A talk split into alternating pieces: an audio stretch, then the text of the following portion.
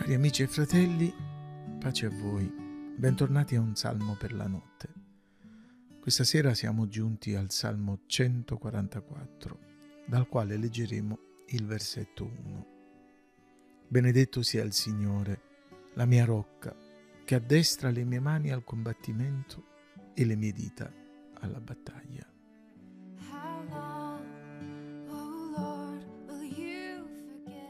Il salmo di oggi pieno di fiducia in Dio, è un inno di lode e di ringraziamento, ma è anche una richiesta di aiuto nelle battaglie che Davide leva al Signore, anche con un certo senso di urgenza.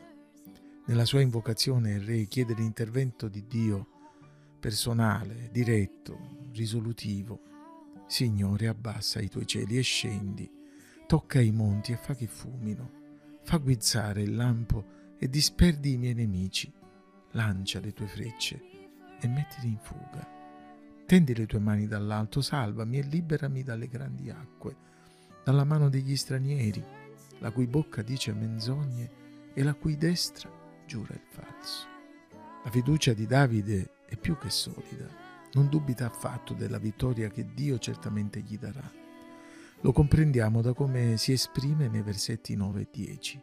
O Dio, ti canterò un nuovo cantico, sul salterio a dieci corde salmeggerò a te, che dai la vittoria ai re, che liberi il tuo servo Davide dalla spada micidiale.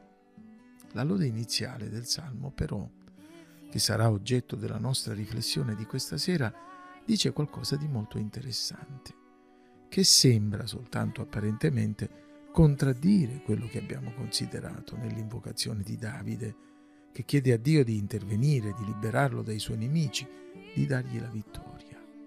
Come è iniziato il nostro salmo? Davide dice, benedetto sia il Signore la mia rocca che addestra le mie mani al combattimento e le mie dita alla battaglia. Perché mai dovrebbe addestrarlo alla battaglia se il Signore è colui che lo rende vittorioso? Anzitutto vediamo perché le mani e le dita di Davide devono essere allenate. Le mani vanno allenate per tendere l'arco e arrivare lontano con le frecce senza muovere un passo. Le mani allenate sono in grado di utilizzare bene la lancia, che allunga il raggio d'azione del milite nel tenere il nemico a distanza. Le mani devono essere allenate per impugnare la spada, per combattere da vicino, ma anche per parare i colpi dell'avversario e per rispondere alle cariche violente del nemico.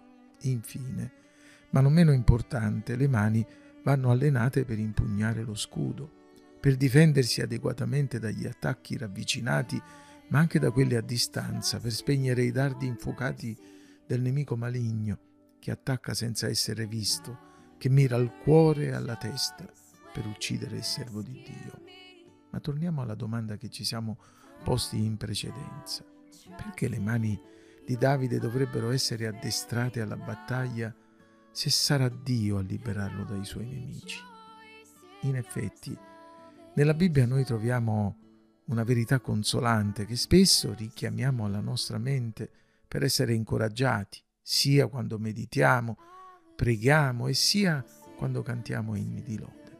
Già Mosè nell'Esodo aveva detto al popolo non abbiate paura, state fermi e vedrete la salvezza che il Signore compirà oggi per voi. Il Signore combatterà per voi e voi ve ne starete tranquilli. Più volte Mosè lo ribadirà nel Deuteronomio. Leggiamo ancora. Il Signore, il vostro Dio, è colui che marcia con voi per combattere per voi contro i vostri nemici e per salvarvi. Secoli dopo Mosè, un profeta semisconosciuto, Yaziel, aveva fatto a Giosafat una promessa identica da parte del Signore. Questa battaglia non sarete voi a combatterla. Presentatevi, tenetevi fermi e vedrete la liberazione che il Signore vi darà. O Giuda, o Gerusalemme, non temete e non vi sgomentate. Domani uscite contro di loro e il Signore sarà con voi. La verità, semplice, semplice, è che la Bibbia ci insegna tante cose riguardo alle battaglie. In primo luogo ci insegna che ci sono battaglie che se vogliamo essere vittoriosi non dobbiamo nemmeno affrontare, quelle carnali, quelle tra fratelli, quelle per interesse materiali e terreni. Poi la scrittura ci insegna che ci sono battaglie che il Signore combatterà per noi.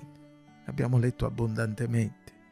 Egli combatte per noi liberandoci e rendendoci vittoriosi, senza che noi dobbiamo muovere neppure un dito, se non per goderne i benefici effetti. Infine, dobbiamo imparare, se ancora non lo sappiamo, e dobbiamo ricordare, se forse l'abbiamo dimenticato, che ci sono battaglie in cui saremo vittoriosi, sempre per l'aiuto e per la grazia di Dio, ma nella misura in cui saremo pronti a combattere, con la forza dell'addestramento ricevuto da Cristo Gesù. Sì, amici e fratelli, Dobbiamo combattere strenuamente il buon combattimento per la fede che abbiamo ricevuto. Dobbiamo lottare contro l'avversario che insidia l'anima nostra per fare il nostro dovere e rimanere in piedi. Dobbiamo resistere al nemico che attacca le nostre famiglie e che vuole impedire l'avanzamento del regno di Dio. Come l'anziano Eliseo mise le sue mani sulle mani del re per renderlo vittorioso, così Gesù stasera vuole mettere le sue mani forate sulle nostre mani per addestrarle alla battaglia, per insegnarci a combattere e a vincere mediante la fede nella sua opera completa e perfetta.